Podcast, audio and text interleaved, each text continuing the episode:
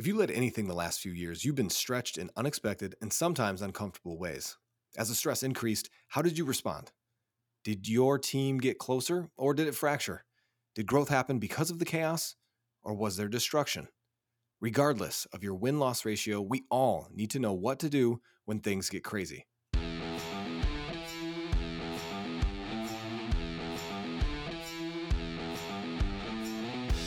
Welcome to the Impact of Leadership podcast, where we believe that no one drifts into excellence. I'm your host, Steve Shear, and today's episode is about being scared and going forward anyway. Sonnie Linebarger is a wife, mom, COO of Bristol Hospice, host of the Evoke Greatness podcast, and an entrepreneur. She's accomplished, respected, and redefining the next chapter in her life. I feel very fortunate to have gotten this interview even as the story is being written. So let's jump to Sonnie talking about what it's like to be a senior leader in healthcare as a pandemic is taking place? Gosh, I jumped into the role and we all as a team hit the ground running.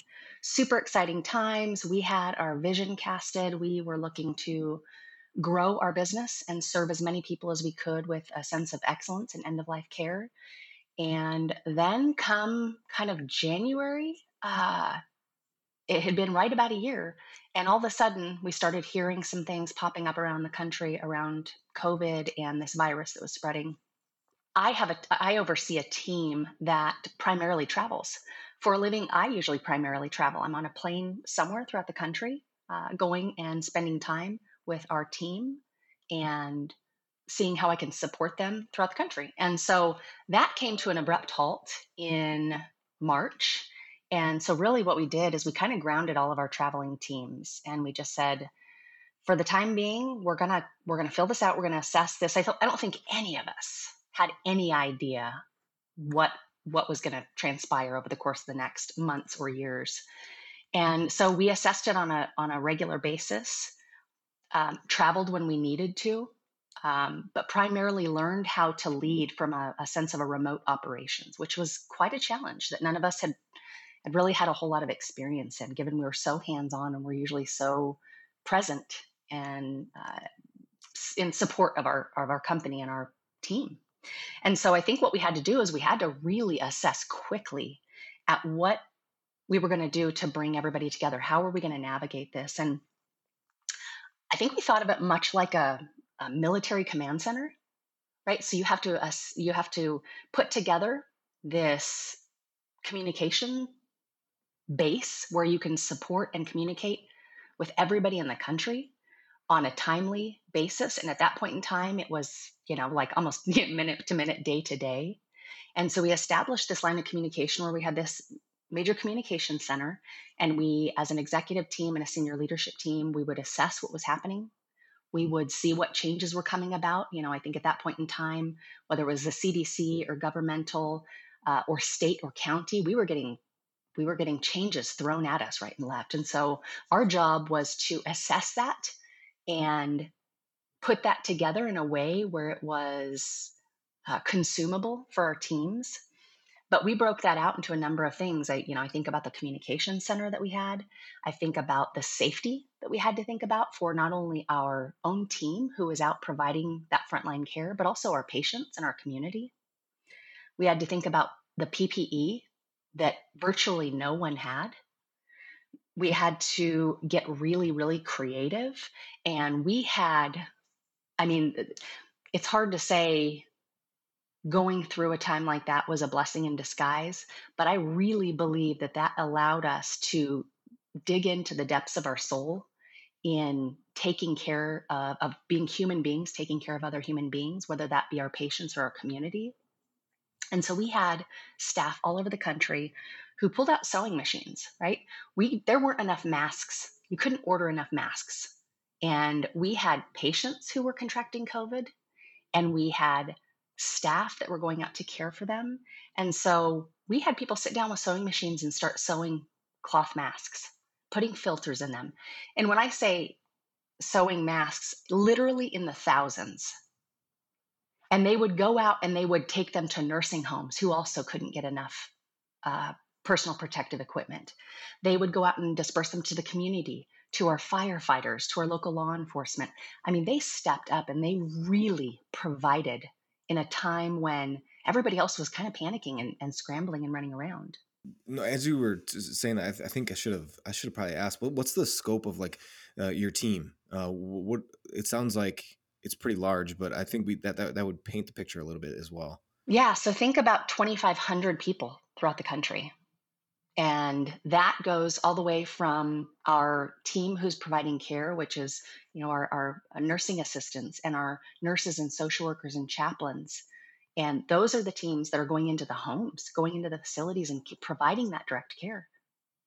And so then you have leadership teams who are typically on planes throughout the country supporting them but again you're traveling you're going through airports you're so there's there's all of these things going on and we had to keep everybody safe but it what it did was it allowed people to get super resourceful and creative to provide for a need that wasn't there. Uh, you know during that period of time we we lost some of our staff and we lost some of our staff's family members. And so you go and you take a look at the kind of psychological piece of this, people are already scared, right? They're watching the news. Everybody's waiting kind of for the next set of information to come about to process and go through this. People have children. People have family members that are uh, have compromised immune systems or uh, diseases that would make them more susceptible to you know a really negative outcome if they contracted covid and so we had to on top of all of those things, those tactical steps of getting these things done, we also needed to navigate in in a way where we had awareness of the emotional and the psychological fragility of what was happening. And I think that piece obviously was way less controllable. And so I tried to put out really regular messages, messages where we let our teams know that we see them, that we understand what they're doing. We know that they're working long shifts and that they're working overtime and they may be staying in another home outside of their home because they were too afraid that they were going to bring something back to their family. And so we saw the sacrifice and the sheer um, way that people were working in a way that they wouldn't normally. And we we talked about it and we assessed that and tried to provide resources around supporting them through that. But it was it was like nothing I've ever experienced in my career. Now you go through crisis and you go through chaos at times, but that took us all to a whole nother level. But I think it also allowed us to see what we were capable of navigating that maybe we wouldn't have thought we could prior to that. So you touched on uh, showing care specifically to your staff letting them know we see you, we see what's going on. Could you un- touch stay on that for a little bit about your process? So what what what are some things that uh, make up your process for um, decision making in the midst of chaos?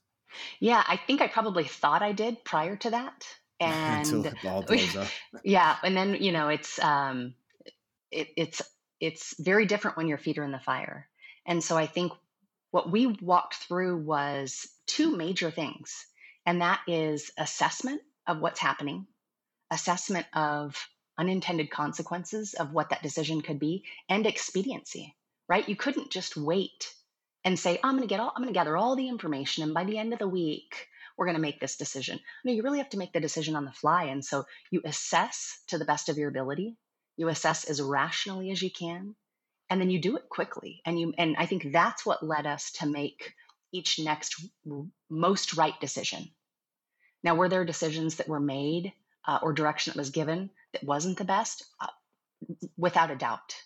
But I think what you do in that time is you make the assessment, you try to figure out what unintended consequences could occur, if any, and then you do that really quickly. And that's how you get to that next most right decision.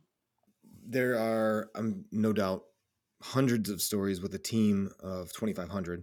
You mentioned uh, families being affected, uh, staff members being affected uh, loss of life, uncertainty, ambiguity, uh, we could stay there uh, the whole time. So now that you're on this side of it, it's it's uh, encouraging to hear that there are things that came out of it uh, with deepening of roots, of relationships, and with trust.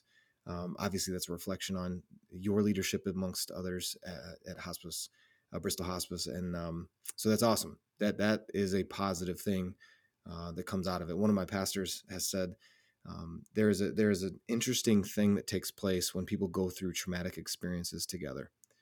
Uh, it can tear them apart or it can make them closer than they ever have been. Um, so I think you're speaking to some of that, you know.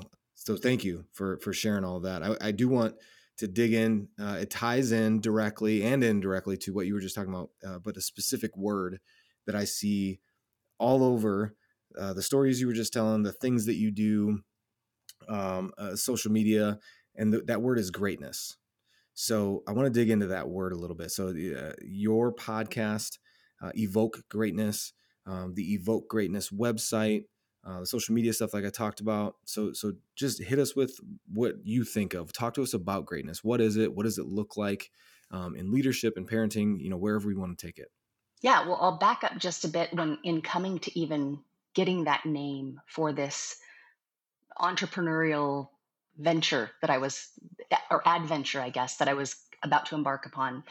And I really had had a desire. I had sought so much value out of books and podcasts. And I had gained so much value out of this content that other people were putting out. And I just thought, gosh, I really wish I could take the experiences and the lessons that I've had and share that with others. I started looking at what what would I even call it if I were to do that? And so I probably have a notebook filled up with a handful of pages of just these different names and nothing really fully resonated or set well with me. And then all of a sudden I, I came to the word evoke. I was looking at the just the definition for it and and to evoke is to call something from within.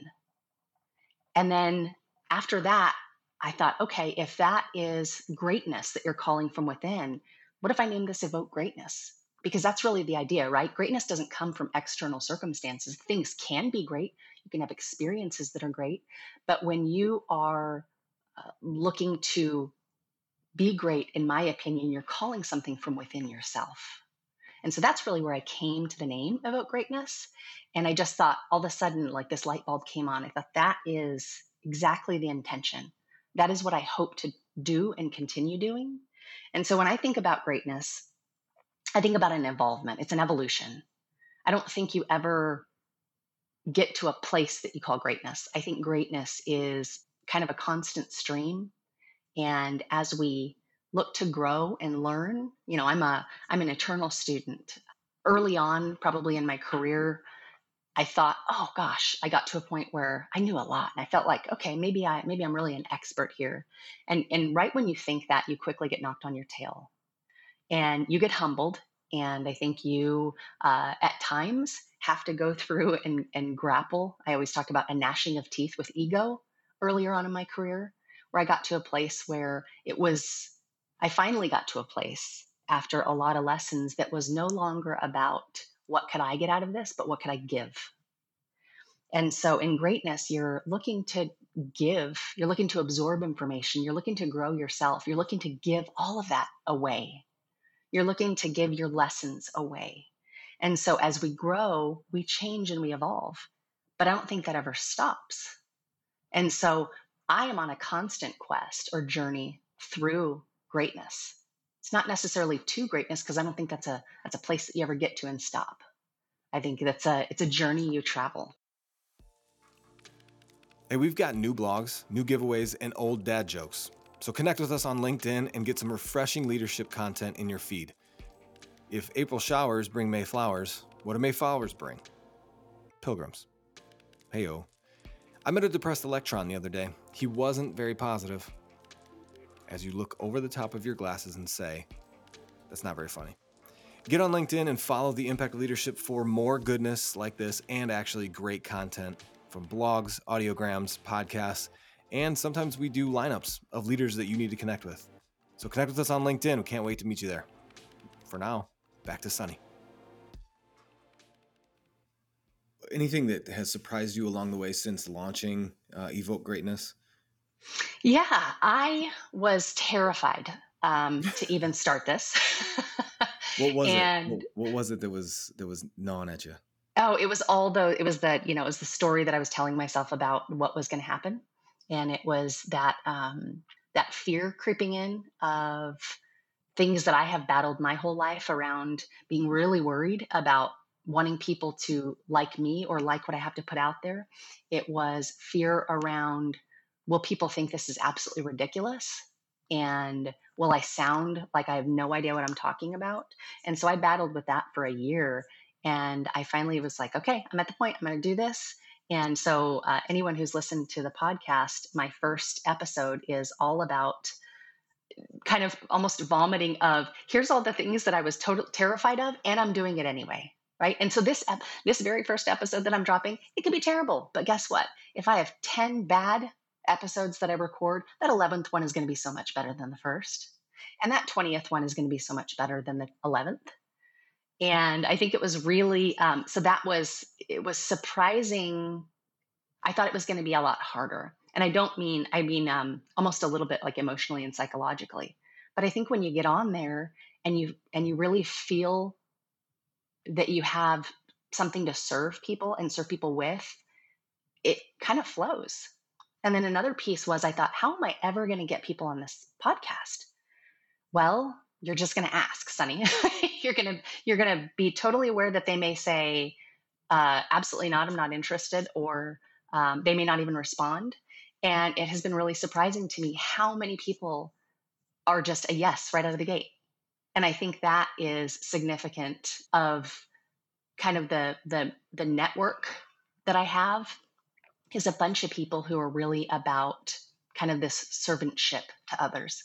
And they too are of like minds around wanting to share their experiences and share their stories and their and that means the the losses and the wins. And I think that's where so much value is. And so it's been great to see kind of the the evolution that the podcast has gone through inside of uh, probably going on almost a year. It was August of 2021 that I started it coming up.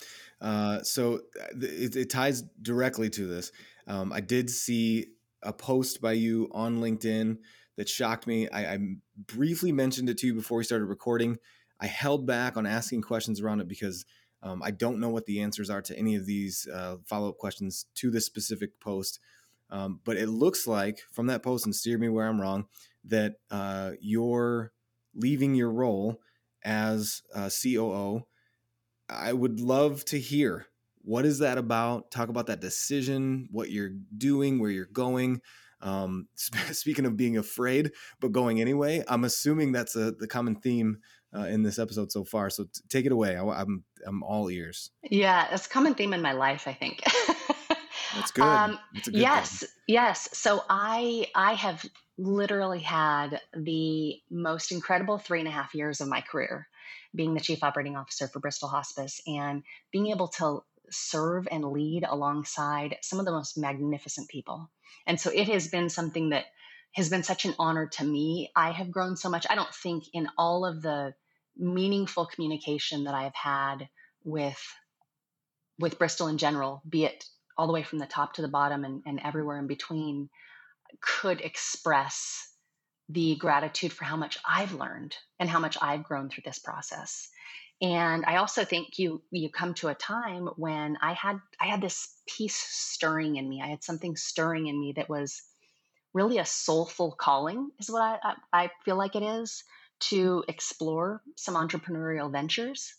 Um, you know, I I love the side hustle, if you will, that I do around my podcast and around serving others and doing coaching and engaging with uh, with people on social media. You know, my primary network is on LinkedIn, and that has really started to gain some momentum and some heat. And so, I again, I grappled with it. It was something that caused me to really take a look inward and say, okay, um, where can I serve the best?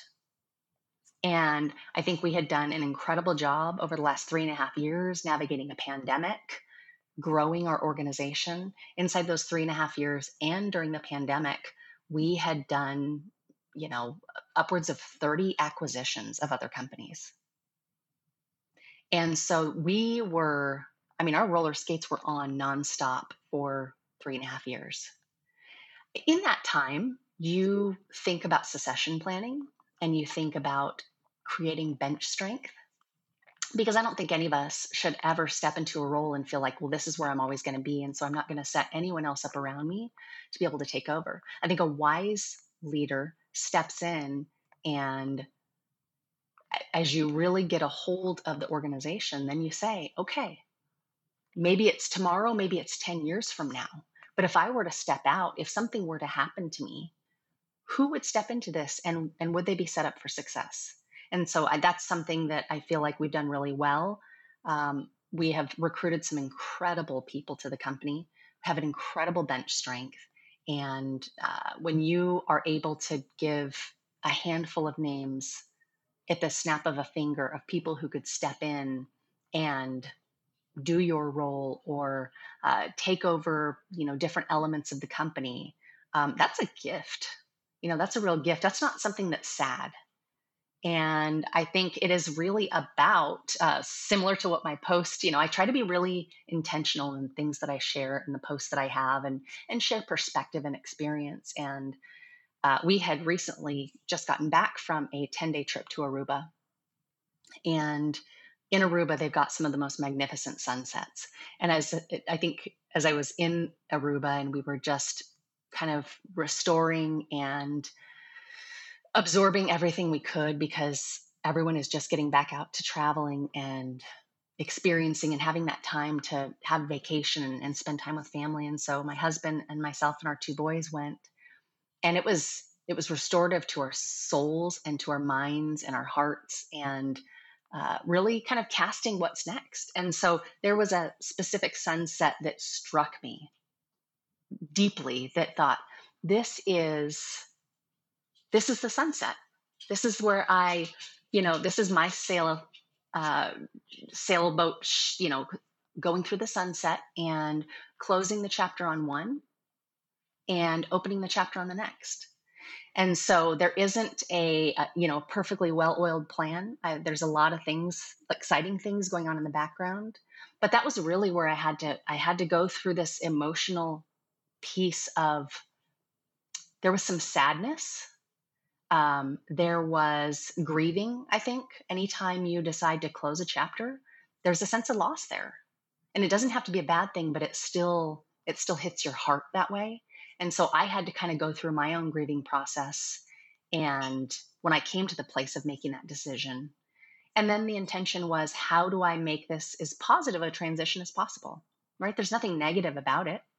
It's just there are times when we're not serving our greater good if we're staying in a place where maybe it's time to you know to to move on from.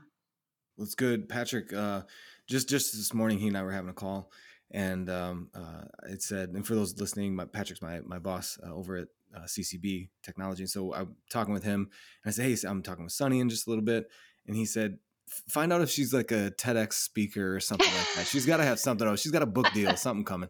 So we're excited. Um, we're we're rooting for you as well. Uh, we are very excited for you, uh, Sonnie, as you have a strong, very strong community on LinkedIn. If you're not following Sonnie, definitely look her up. I'll put a link in the show notes to to her uh, LinkedIn profile as well. Um, so a couple more questions. Uh, specific to your your uh, personal life, and I don't think the right word necessarily is balance because uh, maybe it's maybe it's rhythm, but you, you'll get what I'm going for, I think. But so so what have been maybe some difficult things in balancing your personal life as, as a wife and a mom, as you've mentioned several times, the COO of Bristol Hospice and an entrepreneur, podcast host, and all these other things that you're doing? Yeah, I think when you're pulled in a thousand different directions, you. Uh, so I, I, don't know that we ever achieve balance, right? I think that's kind of this myth that we all strive for. It would be lovely, but I think when we're pulled in, in many different directions, and that just doesn't. That's not just me who is an executive and a mom and and doing this kind of side thing i think that's anybody i think a, a stay-at-home mom i think a person who goes to the office i think all of us there are things in life that pull us a thousand different directions and so what i refer to it as is a fluid balance right? And so I think about, uh, you know, when we were little, they had these little things that were um, filled with like I don't know, oil and water and these colors, and so these this thing would rock back and forth. And that's what I think of when I think of fluid balance, because there are times when we have to uh, shift that load a little heavier towards work. There may be something going on. You know, as I mentioned with Bristol, we have done 30 acquisitions in the last three and a half years. And so there were times when I had to lean really heavy towards work. And I think during that period of time, you have to ask for grace. And that doesn't always come easy and it's not always given easily. But I think you have to address it and you have to ask for that grace to lean heavier one way. And I think there are certainly times where you're going to have to ask for grace from the other things that you're doing because you're going to have to lean heavily into family. And while that's always that first priority, um, you know, I have an amazing husband who understands that I am a ridiculously ambitious and driven woman. And he knows that there are times when I lean heavy and I, and I don't take that lightly but I will ask for grace. And you know, there's a, a many times where I've done it wrong, many of times where um, where I've had the lessons. I think earlier on in my career, I was so focused on my career that I leaned far too heavy in it, and I think there's that causes unintended consequences, you know, in your personal life. And so we've we had we've had to navigate that where um, where I had to recognize what the what that was causing and then there are times when you have to say, hey, I can't do this thing at work because I have to get on a plane. You know, my lifestyle is for the last 10 years, I'm on a plane most weeks. And that makes it really hard when you have kids who are wanting you to be there, who want you to be at their sports activities. And so there have been countless times where I say, all right, I am hopping on a plane and I'm leaving this meeting or this, you know, whatever early because I got to get home. And that may mean that I jump on a plane, land, and go straight to the field. And you may be changing out of your business attire in the parking lot and getting into something that you can, you know, run through the parking lot and get to that game.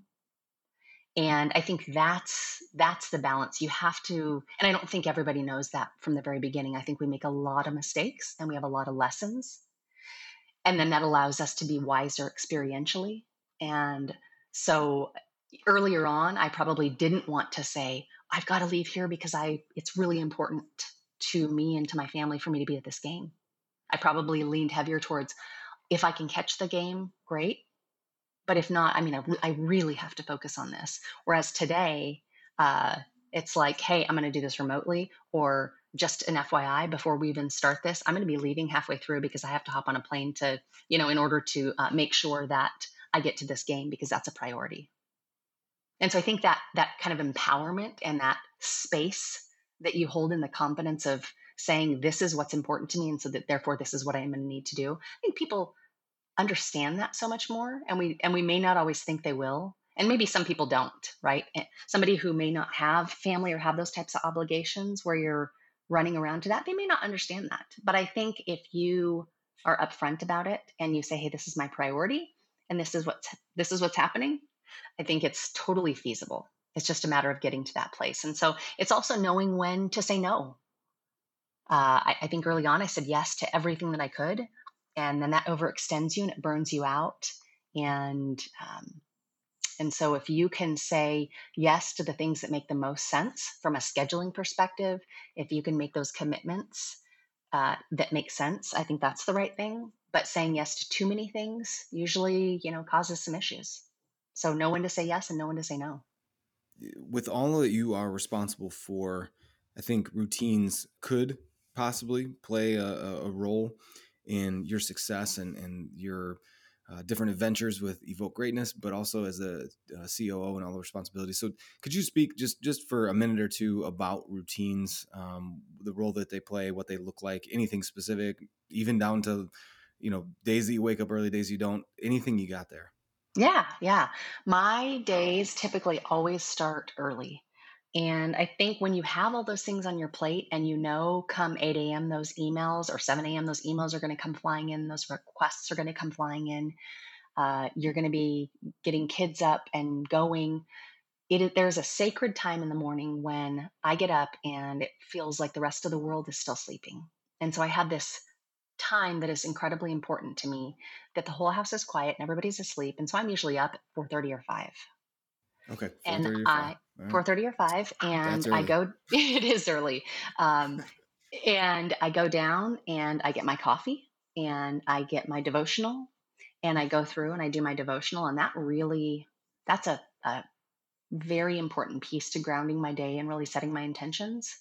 And it's amazing how, no matter what you're going through in life, those devotions or that scripture that you're reading, it, it speaks into what you need and it fills that piece of you. And so I think when you start your day out that way, um, you're really setting yourself up and everybody around you for success.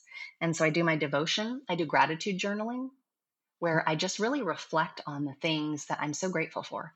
And that could be something little, um, like that sunrise that morning.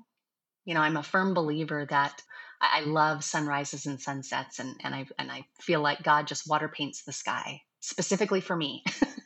and so there, I seek such gratitude out of things like that because I feel such a presence of the Lord in it.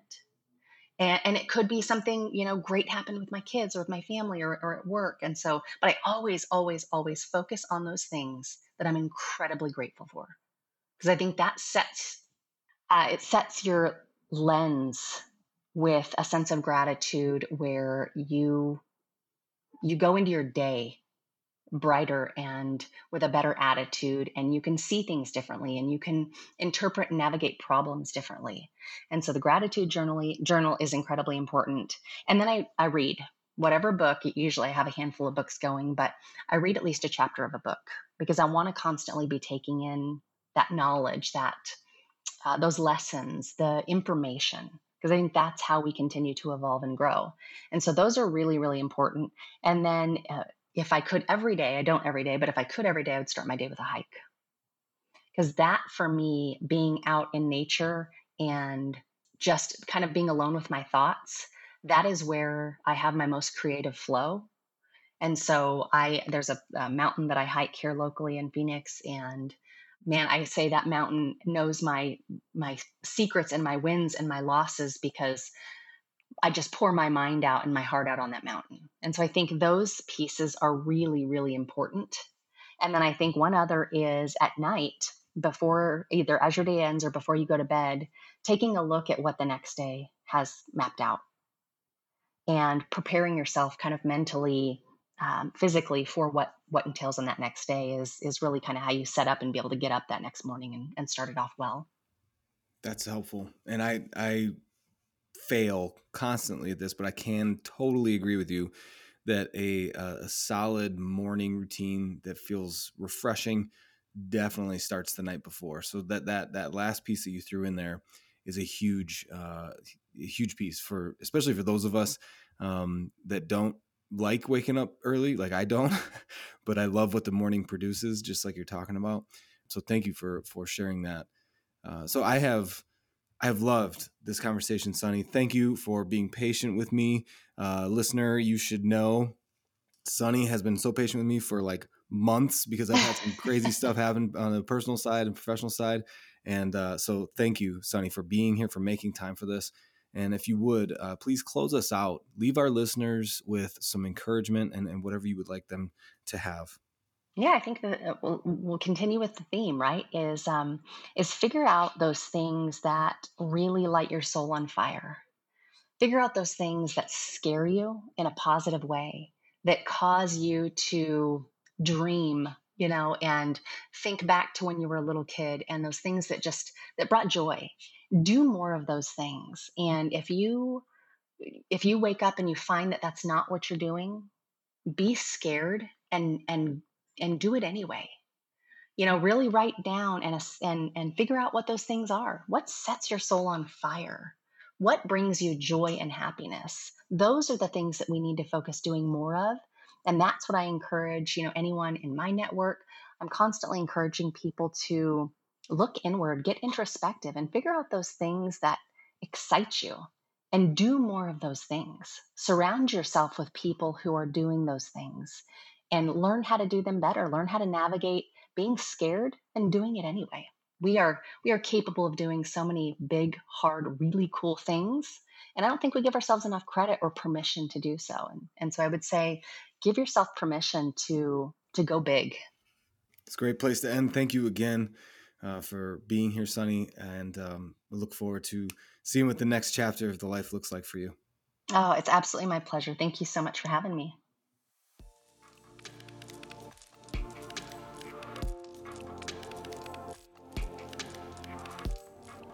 Okay, takeaways and action items. Takeaways Be afraid, go anyway. Number two, greatness is much more than growing your W 2, a title, or acquiring new things. Action items You're going to mess up. Ask for grace when you do. Prioritize the most important things. Mornings matter. Don't waste them.